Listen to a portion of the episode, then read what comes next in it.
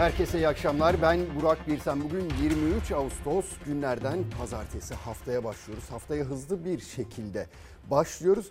O yüzden de bugünkü gündemi şöyle değerlendirirken tabela ne olsun diye düşünürken sakin ol dedik. Sakin olmamız gereken noktalar var çünkü. Haberlerimizi anlatırken de elbette göreceksiniz. Yani başka türlü olmuyordu çünkü tabela belirlenmeyecek gibiydi. Şimdi bugün bahsedeceğimiz şeyler tarımdan bahsedeceğiz. Ondan sonra Kaz Dağları'na bir gideceğiz. Orada büyük bir yangın çıktı ve şu anda söndürme çalışmaları hala devam ediyor. Taş ocaklarından bahsedeceğiz. Ormanlarımızı yutan taş ocakları ve ormanlar bitti. Artık neleri yutmaya başlıyorlar onu da göreceksiniz. AK Partili milletvekili, bir bayan milletvekili polis tarafından durdurulmuştu. O polislere ağza alınmayacak kelimeler söylemişti, hakaret etmişti. Ardından hakarete uğrayan polisler açığa alınmışlardı. Bugün o milletvekilinden açıklamalar var. Başka başka da açıklamalar var. Onu da konuşacağız. Ekonomi çok önemli gerçekten. 6,5 milyon memur ve memur emeklisinin beklediği gündü bugün. Zam oranları belli oldu. İstedikleri neydi? Aldıkları ne oldu? Yani sakin ol diyebilirsiniz kendi kendinize o sırada. Kabil'e gideceğiz. Biliyorsunuz Afganistan çok karışık, kaos yaşanıyor ve göç dalgası gelecek. Ne zaman gelecek onu tam olarak bilmiyoruz ama başka başka açıklamalar var. Bugün Ankara'ya bomba gibi düşen açıklamalar oldu ama öncelikle manşetimizi atacağız. Koronavirüs diyeceğiz. Çünkü koronavirüs önemli. Canlarımız gidiyor. Hayatını kaybediyor insanlar. 200'ün üstünde insan yine hayatını kaybetti koronavirüs yüzünden. İşte okulları açacağız. Bir hafta 10 gün sonra okullar açılacak. Hala aşı tartışması yapıyoruz. Öğretmenlerin %20'si aşı olmadı. Veliler arasında aşı olmayanlar var. Bu iş nereye gidecek bilmiyoruz açıkçası. Yönetenler de bilmiyor. En kötüsü de o gerçekten ve doçent doktor Cavit Işık Yavuz şu açıklamayı yaptı. Dedi ki aşısızlar yeni varyanta neden olabilir? Bakınız ne çektiysek zaten bu değişenler yüzünden, varyantlar yüzünden çekiyoruz. Ve ardından şu cümleyi kurdu. Aşılar da tehlikeye girer. Neden aşı olmadınız abisi? Bilemiyorum. Yani şüphelerim vardı. Bazı farklı şeyler söyleniyordu. Ama şimdi gördüm ki hepsi yalan. İşte o şüphe onu hastanede makinelere bağlı halde yaşam mücadelesi vermek zorunda bıraktı. O hastanın durumunu aşı olmayanlara yaptığı uyarılarını Sağlık Bakanı Fahrettin Koca paylaştı. Solunum cihazının sesi sizi tedirgin edecekse hastanın uyarılarını lütfen altyazıdan takip edin notuyla. Herkese tavsiyem bir an evvel aşılarla olması. Çünkü aşı olanlarını görüyorum. Aşı olanlar çok rahat atlatıyor. Ama ben aşı olmadığım için çok zorlu bir süreç geçiriyorum. Herkese tavsiyem aşısına olmak. Yani aşıyla aşısız arasında çok fark varmış. Burada kendi gözlerimle görüyorum. Gerçekten kritik bir noktadayız. Her geçen gün tablo daha kritik bir hal alıyor. Sağlık Bakanlığı'nın aşılamada tekil kişi sayısı verilerine göre de Türkiye'de aşılama henüz istenilen seviyede değil. Özellikle Şanlıurfa ve Mardin'de aşılama oranı hala çok düşük. Yoğun bakımların %70'e yakınının dolu olmasının nedeni de bu. Delta varyantının Türkiye'de hızla yayılması. Buna rağmen aşılamanın yeterli olmaması. Zaten son bir haftada da can kayıplarındaki artış önlenemiyor. Covid-19 nedeniyle hayatını kaybedenlerin sayısı 24 saatte 206, son bir haftadaysa bu rakam 1528 oldu. Aynı anda birçok önlemi birlikte e, yürütmemiz gereken bir e, süreç yaşıyoruz. Bir, yaygın aşılamayı arttırmamız gerekiyor. İki, bir an önce hani e, azdan da başlayarak bu yeni önlemleri masaya yatırmamız ve kademe kademe bunları uygular hale gelmemiz gerekiyor. Bu aşısız olan grup, aşılı olan grubu da riske atıyor mu? Elbette ki burada en kritik nokta bu delta varyantının toplum içerisinde hızla yayılması. Aşısızlar virüsü de çok daha fazla insana bulaştırdığı için yayılımda da çok kritik bir noktayı oluşturuyorlar. Yayılım arttığı için de bilim insanları kısıtlamaların yeniden masaya gelebileceği görüşünde. Aşısızlar nedeniyle bulaş sürerse yeni varyantlar da karşımıza çıkabilir. Bu aşılıları da tehdit eden yeni bir salgının başlangıcı demek. Hem aşıları da tehlikeye sokar hem de mevcut aşı dozlarına ek dozları ya da güncellenmiş aşıları gündeme getirebilir. Bu bütün dünyayı bekleyen bir tehdit. Dünyada salgının kaderini varyantlar ve bizim bu varyantlara karşı vereceğimiz yanıt oluşturuyor. Tam da yeni varyant endişesi tartışılırken İzmir Tabip Odası Başkanı Lütfi Çamlı büyük bir soru işaretiyle çıktı Sağlık Bakanlığı'nın karşısına. Yapılan analizlerin yaklaşık %30'unun bu bildiğimiz klasik e, varyantların dışında yeni bir grubun ortaya çıktığı şeklinde duyumlarımız oldu. Yeni varyantlar görülürse ne yapacağız? Okullar açılıyor işte. Kış mevsimi yaklaşıyor. Sıkıntılı bir zaman geçirebiliriz. Hastaneler şimdiden dolmaya başladı. Normal odalar, yoğun bakımlar, yoğun bakım servisleri şimdiden dolmaya başladı. Şanlıurfa valisi Abdullah Erin bir açıklama yaptı. Diyor ki kendisi böyle devam ederse kentte acil ameliyatlar hariç operasyonlar ertelenebilir diyor. Yani bu işin şakası yok aslında ama neden biz ciddiye almıyoruz ya da yönetenler mi bunu ciddiye almamamızı sağlıyorlar? Onlar da mı ciddiye almıyorlar? İşte sakin olmaya çalışıyor insan. Biraz daha hani sükunetle düşünmeye çalışıyor ama çıkış yolu bulamıyorsunuz. Yönetenlerin bir çıkış yolu bulması lazım ama bizlerin elimden geleni de yapmamız gerekiyor. Aşıyı olmamız gerekiyor. Maske, mesafe ve temizliğe de dikkat etmemiz gerekiyor. Şimdi Afganistan'a gideceğiz. Afganistan'da biliyorsunuz büyük bir kaos yaşanıyor. Ve göç dalgası var. Oradan insanlar canlarını kurtarmaya çalışıyorlar.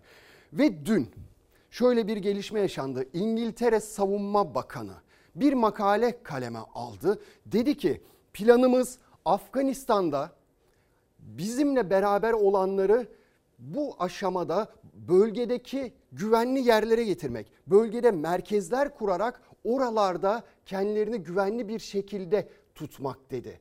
Ve gazeteciler Bakınız adres söylemedi İngiliz Savunma Bakanı ama gazeteciler muhtemelen kulislerde konuşulanları, Savunma Bakanlığı koridorlarında konuşulanlarını duymuş olacaklar ki onlar da bir haber yaptılar.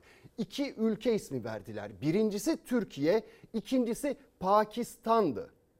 Ve ardından İngiltere'nin sinsi planı Türkiye mülteci merkezi kurulacak iddiasıyla bugün Ankara ayağa kalktı açık bir şekilde Türkiye'nin egemenlik haklarını ihlaldir. İngiltere Savunma Bakanı Wallace kendilerine hizmet etmiş Afganlara Türkiye'de mülteci merkezleri kuracaklarını ilan etti ve Afganları ülkemize davet etti. Kendilerine mülteci seçecekler. Kalanlar ülkemizde bırakılacak. Koltuğu kurtarmak için şimdi de İngilizlerin mi taşeronu oluyorsun Sayın Erdoğan? İngiltere Savunma Bakanı'nın Afgan mülteciler için işlem merkezleri açıklaması ve beraberinde İngiliz basınında çıkan o merkezlerden birinin de Türkiye olacağı haberleri Ankara'da tansiyonu yükseltti. Muhalefet ayaklandı. İç siyasette diplomasi de dalgalandı. Afganistan politikalarını yakından bildiğimiz ülkelerle müzakere halindeyiz. İçişleri Bakanı ile birlikte bir sonraki aşamayı planlıyoruz. Bu ülkeye getirme yükümlülüğümüz olan Afganlar için Afganistan'ın dışındaki bölgede işlem merkezleri oluşturacağız. İngiltere'ye sesleniyorum. Şu konuda emin olun ki sizin sorumsuzluğunuzun ceremesini halkımız mahallesinde çekmeyecek. Kimseyi bizim topraklarımıza bu usulle getiremezsiniz. İngiliz Bakan 22 Ağustos'ta yayınlanan makalesinde Türkiye demedi, Afgan göçmenler için Afganistan dışındaki bölge ifadesini kullandı ama hem o makalenin yayınlandığı The Mail on Sunday gazetesi muhabirlerinin analiz haberinde hem de The Guardian gazetesinde bakanın kastettiği göç merkezleri bölgelerinin Pakistan ve Türkiye gibi ülkeler olduğu yazıldı. Dışişleri Bakanlığı'ndan yalanlama gelirken muhalefetin hedefinde iktidar vardı. Afgan mülteciler için Türkiye'de iltica başvuru merkezi kurulması konusunda plan yapıldığı yönündeki haberler gerçeği yansıtmamaktadır. Hiçbir ülkeden bu yönde resmi bir talep bulunmamaktadır. Bir talep iletilse dahi bunu kabul etmemiz mümkün değildir. E peki yalanlayacaksınız da bu açıklamayı Sayın Erdoğan'ın Johnson'la İngiliz Başbakanı'yla yaptığı görüşmeden sonra yapılmasına ne anlam vereceksiniz? Dışişleri Bakanı'nın bir protestosuyla geçişilecek bir şey değil. Dışişleri kime bağlı? Bana bağlı. Şu anda edilgen, pasif ve maalesef dikteyi kabul eden bir yönetim var. Şimdi niye Sayın Erdoğan ey Johnson, ey İngiltere diye seslenmiyor?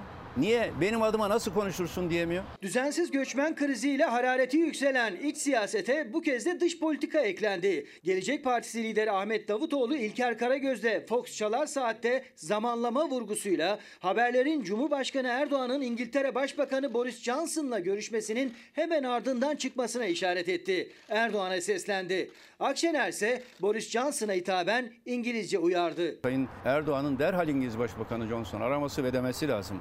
Bakanınıza söyleyin bizim adımıza kimseye söz vermesin. Sayın Başbakan Boris Johnson, Afgan mültecilerle ilgili bu tür anlaşmalar Türk halkının iradesine aykırıdır. Bizim açımızdan gayrimeşrudur. Bir sonraki seçimden sonra Sayın Erdoğan gittiğinde topraklarımızda bu tür kamplara izin vermeyeceğiz. Dikkatli olun. Türkiye elbette yol geçen hanı değildir. Her gün yakalanan düzensiz Afgan göçmenlerin gölgesinde İngiltere'den gelen göçmen merkezi haberleri ve esen fırtına Ankara'da kolay kolay dineceğe benzemiyor. Aslında plan çok net görünüyor. Şimdi İngiltere Savunma Bakanı kendi kendine böyle bir makale kaleme alabilir mi? Tamam Türkiye'nin Pakistan'ın ismini vermedi ama sonuçta bir planlarının olduğunu artık deşifre etti. Savunma Bakanı diyor ki bölgede merkezler kuracağız ve Afganlıları da korumamız gereken Afganları da oraya yerleştireceğiz.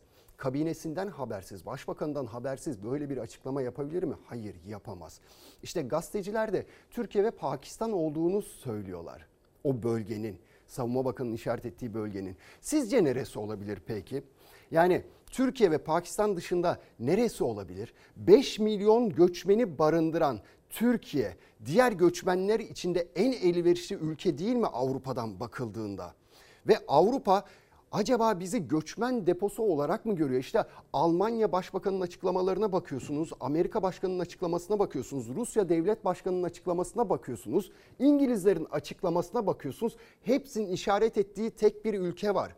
Türkiye göçmenler konusunda. Türkiye ile yakın ilişkiler kuralım kızdırmayalım, öfkelendirmeyelim çabalarındalar ve bakalım bu işin sonu nereye gidecek ama bir plan var. O planın ne olduğunu da öğrenmek tabii ki bizim yetkililerimizin, yönetenlerimizin işi. Şimdi bu iddiayla beraber dedik ya Ankara hareketlendi diye, siyaset hareket hareketlendi diye gerçekten hem iktidar tarafından hem muhalefet tarafından çok sert ifadeler kullanıldı. Yani neredeyse birbirlerine çok ama çok ağır sözler sarf edeceklerdi.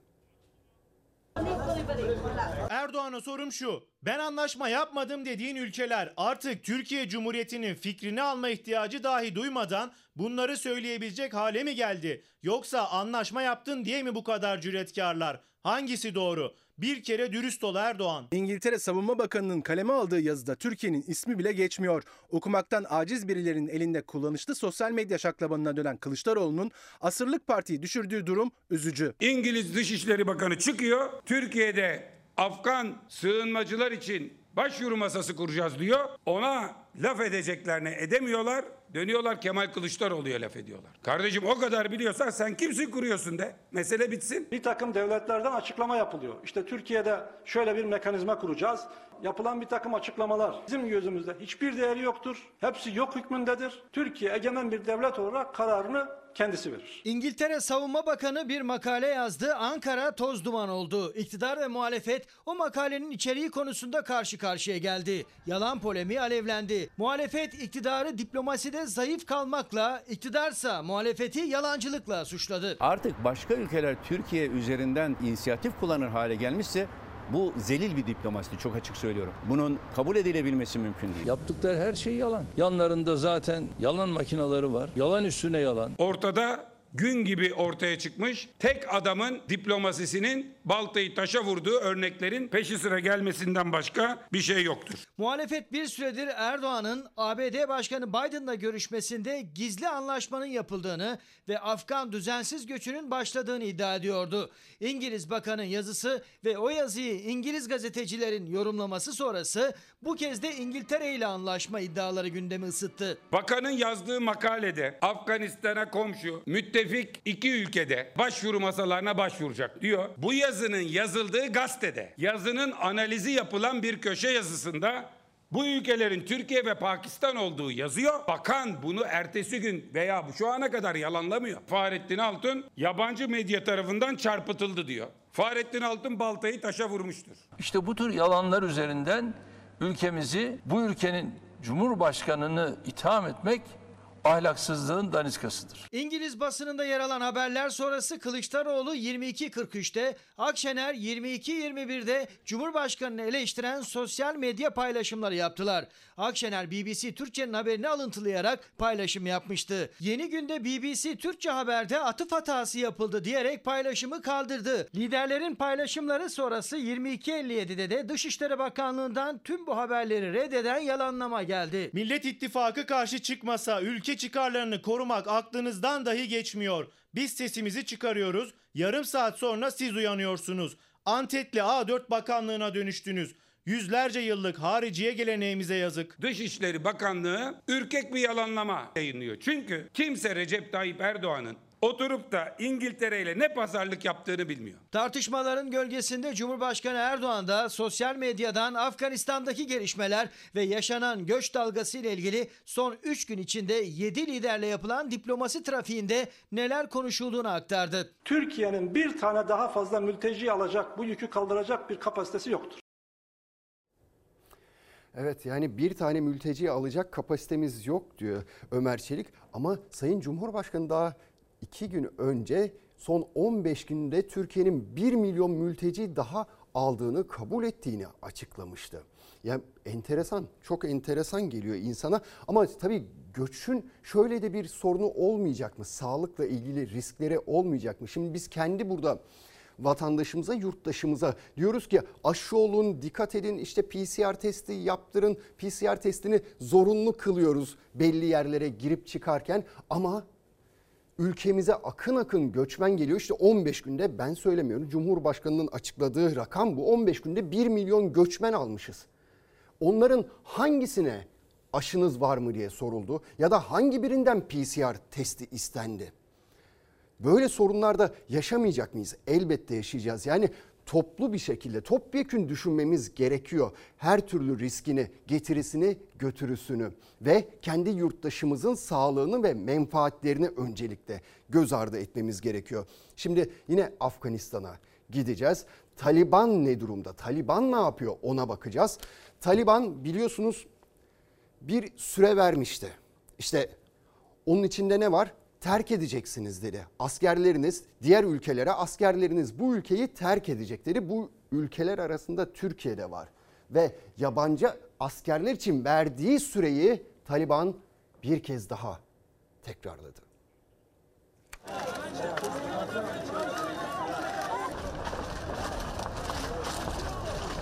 Zaman daraldı, yabancıların çekilme sürecinin uzaması gündeme geldi. Taliban bunu kabul etmedi, Kabil'de tahliye kaosu büyüdü. Dünyanın gözü Afganistan'da. Başkent Kabil'de kontrolün Taliban'a geçmesinin ardından binlerce kişi Kabil Havalimanı çevresinde tahliye edilmeyi bekliyor. Tansiyon yüksek.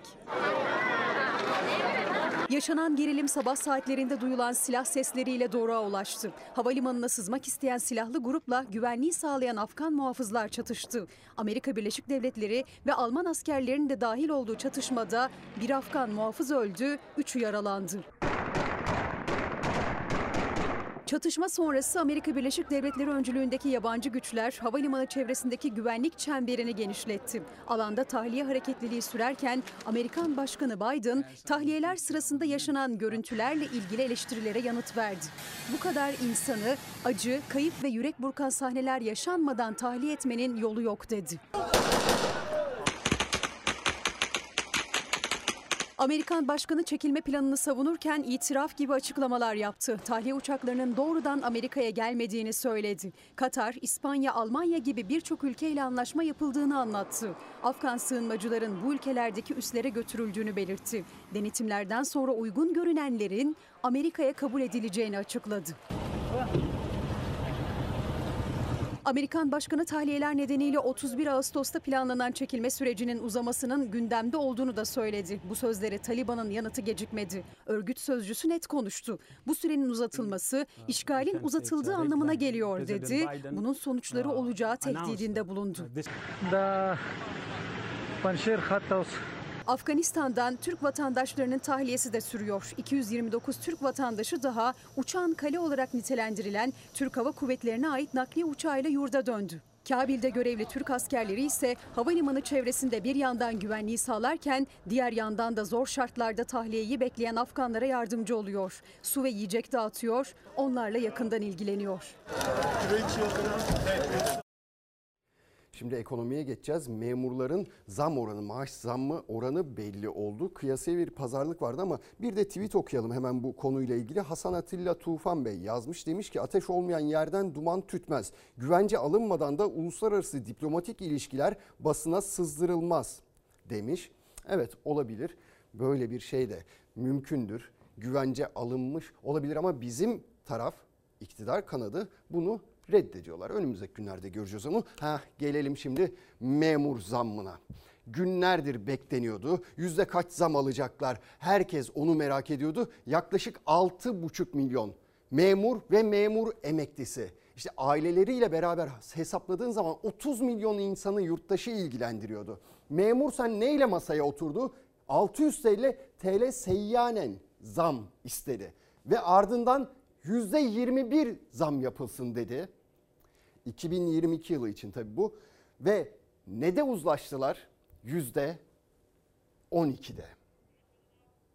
22'nin ilk yarısı için %5 artı enflasyon farkı, ikinci yarısı için ise %7 artı enflasyon farkı. Toplamda %12'lik. %19'luk enflasyon düşünüldüğünde yeterli bir talep değildir. %20'lerin üzerinde zam oranı olması gerekir. 2023 için 866. Memur sen 2022 için %22 zam istemişti. Hükümet %12 verdi. 2023 için %17 istenmişti. %14 verildi.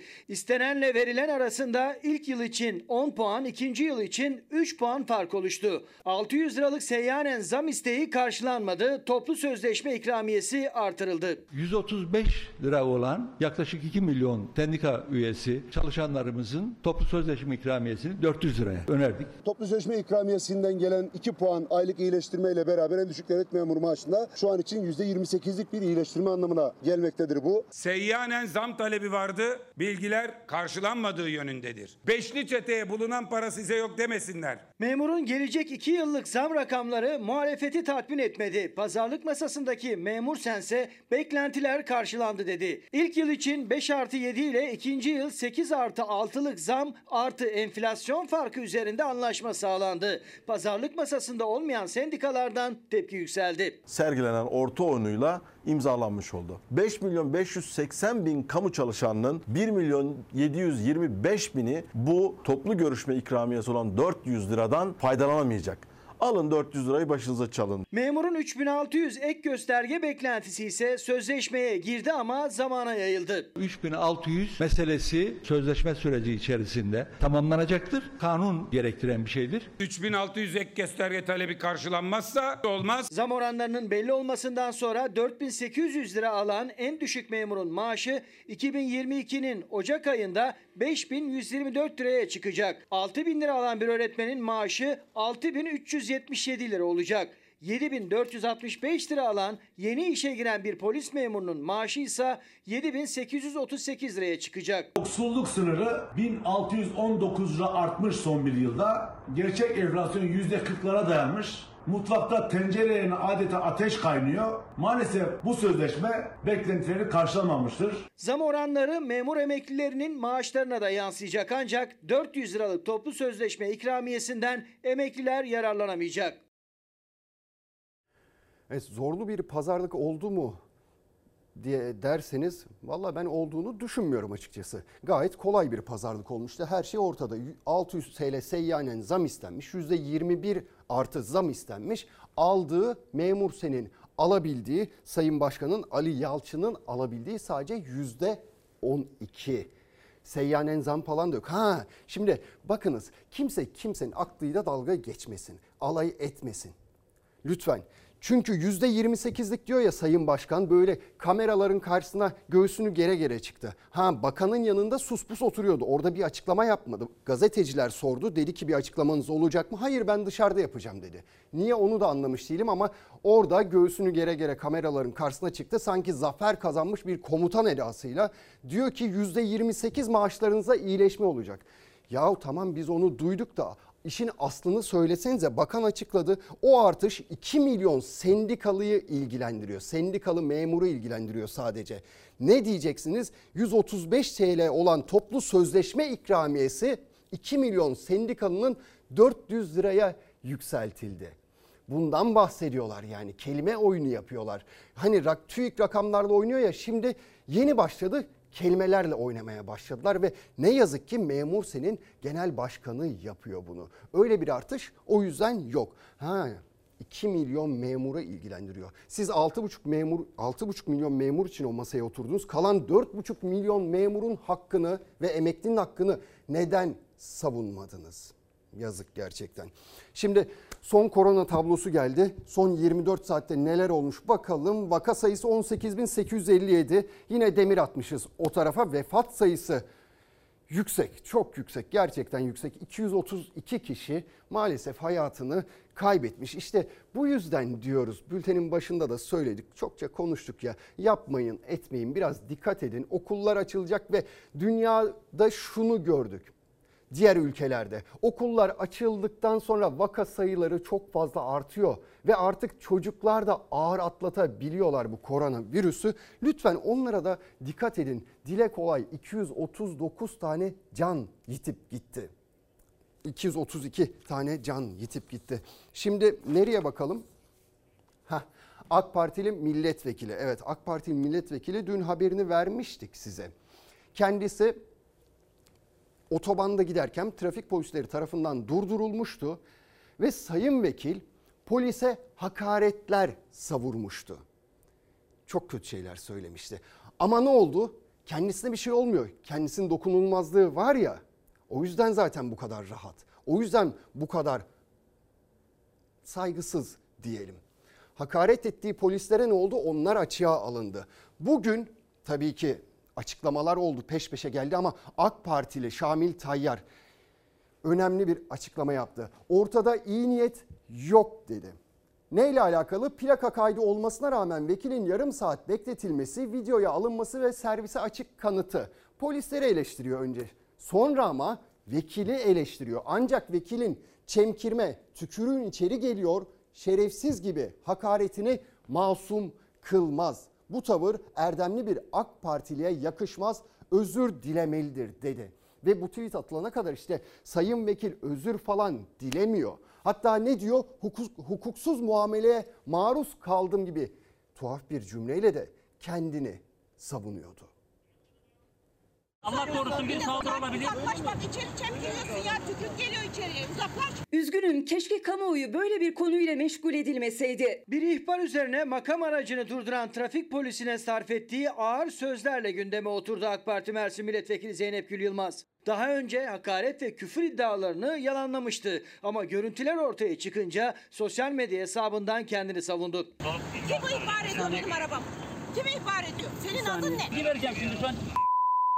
Arabamı durdurduğum ve kimlik gösterdiğim halde yasalara aykırı ve kasıtlı bir şekilde maskesiz polisler tarafından yarım saat bekletilmemi ve maruz kaldığım hukuksuz muameleyi aziz milletimizin takdirine bırakıyorum. Yılmaz'ın polislerin kasıtlı davrandığına ilişkin sözlerine Mersin Valisi ve İçişleri Bakan Yardımcısı Muhterem İnce'den de destek geldi. Açıklamalarında olayın görüntülerini paylaşan CHP'li Ali Mahir Başarır'ı hedef aldı Vali ve Bakan Yardımcısı. Tansiyon yükseldi. Sabah akşam Türk polisini aşağılayan ve bu konuda provokasyon yapan Mersin Milletvekili Ali Mahir Başar'a cevaben Mersin Valiliğimizin yaptığı açıklama aşağıdadır. Aklını başına topla bir atanmış olarak İçişleri Bakan Yardımcısından ayar alacak milletvekilimiz yoktur. Bunu yapanın alnını karıştırırız. Tahkikattan anlaşılmıştır ki görevli memurlar yasal mevzuatın dışına çıkmışlardır. Bunun üzerine haklarında gerekli yasal işlem başlatılmıştır. Mersin Milletvekili Ali Mahir Başarır'ın sosyal medya paylaşımı olayı tamamen çarpıtmaktadır. Ne kadar ayıp. Şerefsiz kelimesi için söylenecek sözünüz yok mu? Pislik kelimesi için söylenecek sözünüz yok mu? Kim ihbar ediyor benim arabamı? Kim ihbar ediyor? Senin adın ne? 18 Temmuz günü Mersin Erdemli'de yaşanan olayın ardından polis memurları açığa alınmıştı. Görüntüleri yeni ortaya çıktı. O anlarda Zeynep Gül Yılmaz'ın tavrı ve kullandığı ifadeler AK Parti içinde de rahatsızlığa yol açtı. MKYK üyesi Şamil Tayyar'ın özür dilemeli mesajını Grup Başkan Vekili Bülent Turan da paylaştı. Ortada iyi niyet yok. Plaka kaydı olmasına rağmen vekilin yarım saat bekletilmesi, videoya alınması ve servisi açık kanıtı. Ancak vekilin çemkirme, tükürüğün içeri geliyor, şerefsiz gibi hakaretini masum kılmaz. Bu tavır Erdemli bir AK Partiliye yakışmaz. Özür dilemelidir. Bağırta bağırta Akdeniz Belediyesi'ni aldık. Kanırta kanırta da köşe başlarını tuttuğunuz büyük şehri alacağız. Bilgi vereceğim şimdi şu an. Görüntüleri ortaya çıkan olay sonrası AK Parti içinden gelen özür dile mesajlarına kayıtsız kalamadı Yılmaz. Katıldığı bir sosyal medya canlı yayınında ne olursa olsun o kelimeleri kullanmamam gerekirdi. Türk milletinden özür diliyorum dedi. Vallahi sayın milletvekili işte Zeynep Gül Yılmaz. Kendisi özür diledi ama zoraki özür diledi bana kalırsa. Çünkü AK Parti içerisinden güçlü isimlerden bu kadar tepki gelmeseydi sus puslu. Hatta ilk açıklaması dedim ya özür dilemeyi bırakın. Yani şey nedir işte mağdur edebiyatı. Mağdur edebiyatı yapmaya başlamıştı. Hani polislere hakaret eden kendisi ama kendi hakarete uğramışçasına bir açıklama yapmıştı. Önce insan olmak gerekiyor. Kim olursak olalım, gazeteci olursak ya da milletvekili hiç fark etmez. Önce insan olmamız lazım ve dokunulmazlığınız var diye bir milletvekili olarak polise, doktora, gazeteciye bu tarz şöyle şeyler söyleme hakkını size vermiyor hiçbir şey. Hatta bu vatanın bir yurttaşına hakaret etme özgürlüğünü size milletvekilliği dokunulmazlığı vermiyor. Ve ben özrün de gecikmiş bir özür, içten yapılmış bir özür olduğunu da düşünmüyorum. Şimdi Ordu'ya gideceğiz. Ordu'da taş ocakları. Bu taş ocakları sürekli biliyorsunuz büyüyor. Alanı genişletiyorlar. Ama genişletecek alan mı kaldı? Allah aşkına şu fotoğrafa bir bakın. İşte taş ocağı burada. Etrafında evler var. Orman bitti ve taş ocağı artık evleri yutacak. Su içemiyoruz, meyve yiyemiyoruz, çamaşır asamıyoruz, camlarımızı açamıyoruz. Nefes alamıyorum. Tozdan kapı açamıyorum. Taketim yok benim. Nefes alamıyorum. Ben köylüyüm, ben halkım. Ama şu an benim evimde çamaşır asamıyorum ben. Ben tozdan duramıyorum. Ben şu an titriyorum sizinle konuşurken. Ama ben burada evimle, çoluğumla, çocuğumla bir defa da kahvaltı yapamıyorum. Niye? Bu tozdan dolayı. Yemyeşil doğanın içinde nefes alamamalarının nedeni bu manzara. Ordu'nun Kumru ilçesindeki taş ocağı. Mahallelerin tam ortasında. Dört tarafında yerleşim yerleri var ama 10 yılda günden güne büyüdü ocak ve yaşam alanlarına dayandı. Kepçe geçiyor. Paletli kepçe, yoldan geçmeyecek kepçe. E, banyodaki e, kalebodorlar yere düşüyor. Bu üç, üçüncü yaptırmam oldu. Yorulduk. Halk olarak vallahi yorulduk, billahi yorulduk. Ama artık burnumuza kadar geldi. Burnumuza kadar geldi ve artık bu işe dur densin. İki tane çocuğum okulda. Her gün acaba diyorum bir kamyon altında bir servis kaza mı yapacak? Acaba diyorum eve gelebilecek mi? Bu şekilde. Köyün yüzde sekseni ölenlerin kanserden ölüyor. Yüzlerce ağaç kesildi. Oyula oyula bir dağ yok oldu. Yetmedi maden ocağı artık evleri yutacak kadar yaklaştı yaşam alanlarına. Oysa maden yönetmeliğinin 35. maddesi madencilik faaliyetleri yapılırken çevreyle uyum planı uygulanır diyor. Ancak Ordu'daki manzara ve bölge halkının anlattıkları çevreyle uyumu değil çevre tahribatını açıkça gözler önüne seriyor. Fındık üreticileri alıcılarına sorabilirsiniz. Güneycik köyünden atıyorum 10 yıl önce 30 ton 40 ton fındık alırken bugün baktığımızda 5 ton 10 ton rakamlar bu şekilde azalma var. Kızıma ben bisiklet aldım. Ve kızım Yola çıkma diyorum. Ben yalvarıyorum, yalvarıyorum. İddiaya göre taş ocağındaki plansız delme patlatma faaliyetleri nedeniyle evler zarar görüyor. Ocağa neredeyse 2-3 metre mesafede evler var. Ocaktan çıkan tonlarca kayaların taşındığı harfiyat kamyonları da dar köy yollarından geçiyor. Fındık dallarının rengi griye döndü. Mısır lahana tarlalarında, arı kovanlarında verim düştü. Bölge halkına göre her şeyden önemlisi su kaynakları tükendi. En büyük sorunumuz zaten yoldan önemli suyumuz yok. Biz su, çakıl ocağı bizim suyumuzu bitirmiş tamamıyla. 15 gündür ben lavaboya gitmeye korkuyorum suyumuz yok. E, özür dilerim yıkanamıyoruz kardeşim tek kelime. Yok yani böyle bir şey. Burası su havzası dedik. Dört cephesi mahalle.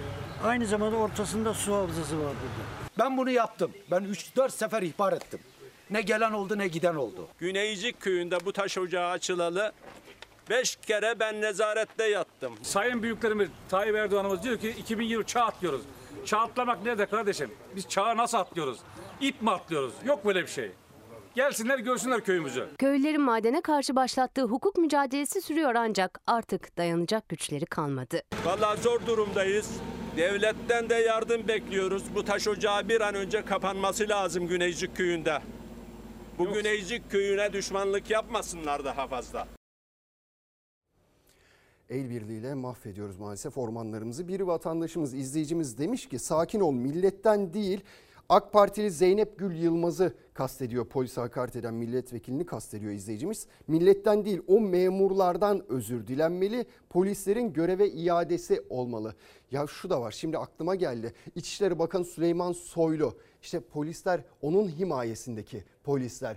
Kendisi hiçbir açıklama yapmadı. Acaba Sayın İçişleri Bakanı Soylu bu hakaretten hiç mi rahatsızlık duymadı. Onu da insan merak ediyor tabii. Şimdi Kaz Dağları'na bir gidelim hemen. Kaz Dağları bugün sabah saatlerinde bir anda orman yanmaya başladı.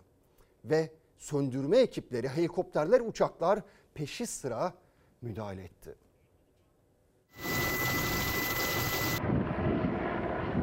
Bu kez ormanla birlikte yüreklerin de yandığı adres Kaz Dağları. Milli Park olarak koruma altındaki alanda bilinmeyen bir nedenle alevler yükseldi. Sabah saatlerinde başlayan yangın rüzgarın etkisiyle büyüdü. Helikopterler alevleri söndürmeye çalışıyor. 12 helikopter, 3 uçağımız şu an havada.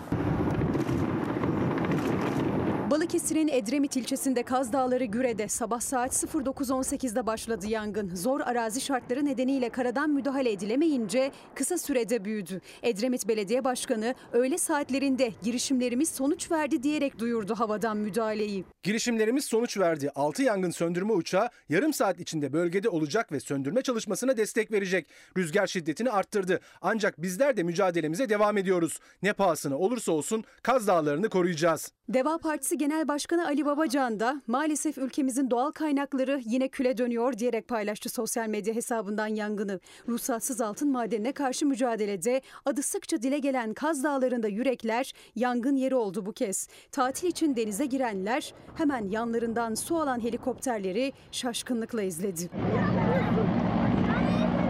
Karadan ulaşımın olmadığı bölgeye dozerlerle yol açma çalışması da başlatıldı. Kaz Dağları'ndaki alevleri söndürme mücadelesi havadan saatlerdir sürüyor. Vadinin içerisinde inşallah yangını hapsedeceğiz ve gereken müdahaleyi bu şekilde sonlandırmış olacağız. Şimdi yine ekonomi diyeceğiz. Ardından çiftçilerimize bakacağız. Birleşik Kamu İş Ağustos ayı ile ilgili bir araştırma yaptı. Açlık sınırı 3589 liraya yükseldi. Yoksulluk sınırı da 12397 lira oldu.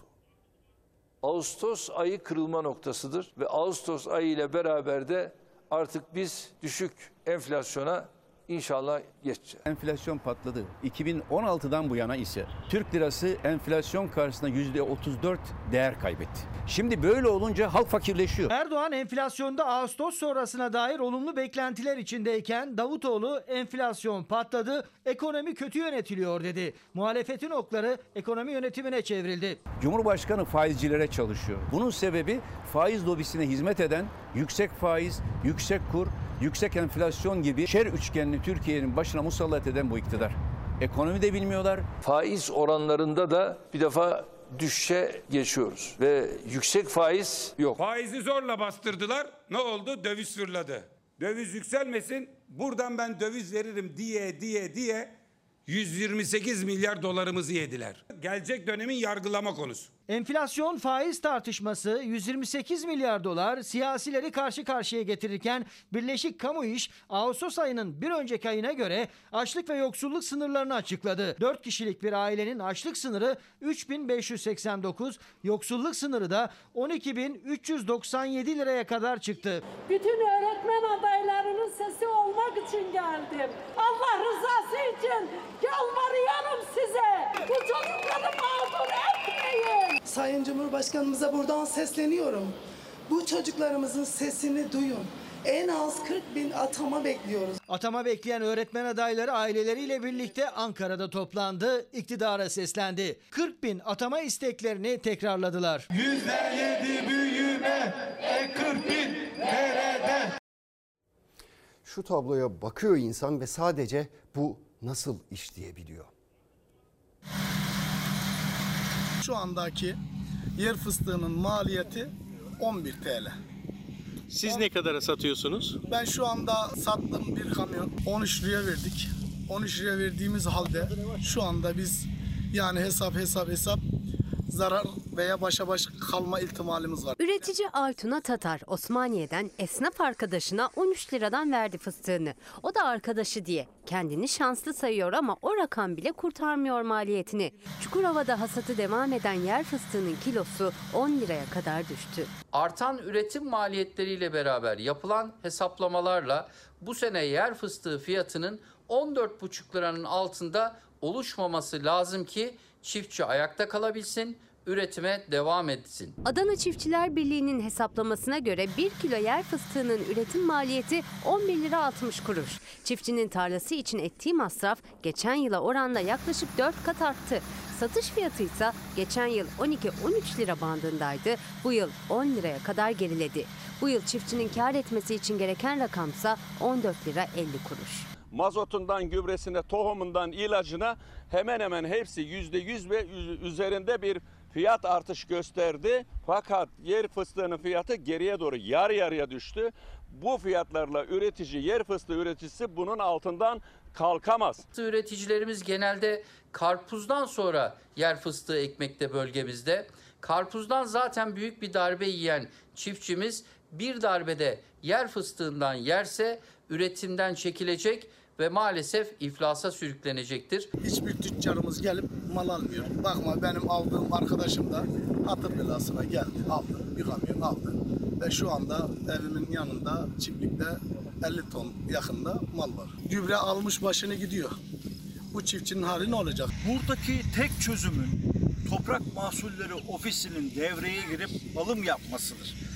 Yoksa bu denli zarar eden bir çiftçi önümüzdeki yıllarda bu tarz ürünlere girip ekmez. Üreticinin beklentisi Tarım Bakanlığı'nın devreye girmesi ve TMO'nun yer fıstığı alımı yapması. Yer fıstığı üreticisine sahip çıkın. Bu konuyla ilgili Fisko Birliği, Toprak Mahsulleri Ofisi'ni, tarım kredi kooperatiflerini devreye sokarak fıstık üreticilerini rahatlatın. Sırada bizden güzel bir haber var. Evet. Evet. Sizleri karı koca ilan ediyorum. İşte o ellerle birlikte hayatları da birleşti. Medya ve iletişimin başarılı ismi Sibel Evrensel ile Ali Sahip Uzun masal gibi bir nikahla dünya evine girdiler. İkilinin aşkı şahit olan herkesin yüzünde kocaman bir gülümseme yarattı.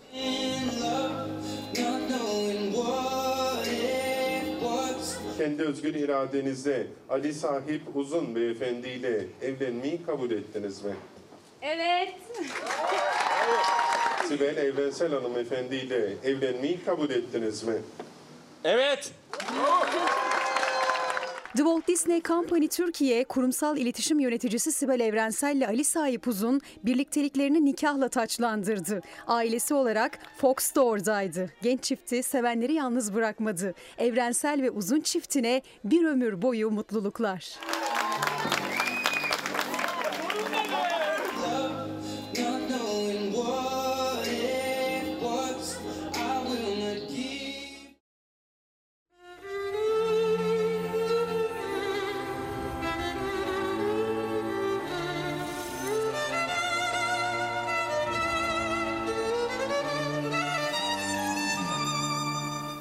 Doğan güneş, her yeni gün.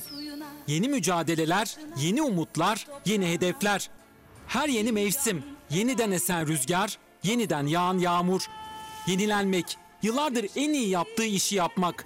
Filizlenmek, ekin vermek, doyurmak. Toprağın kusursuz döngüsü.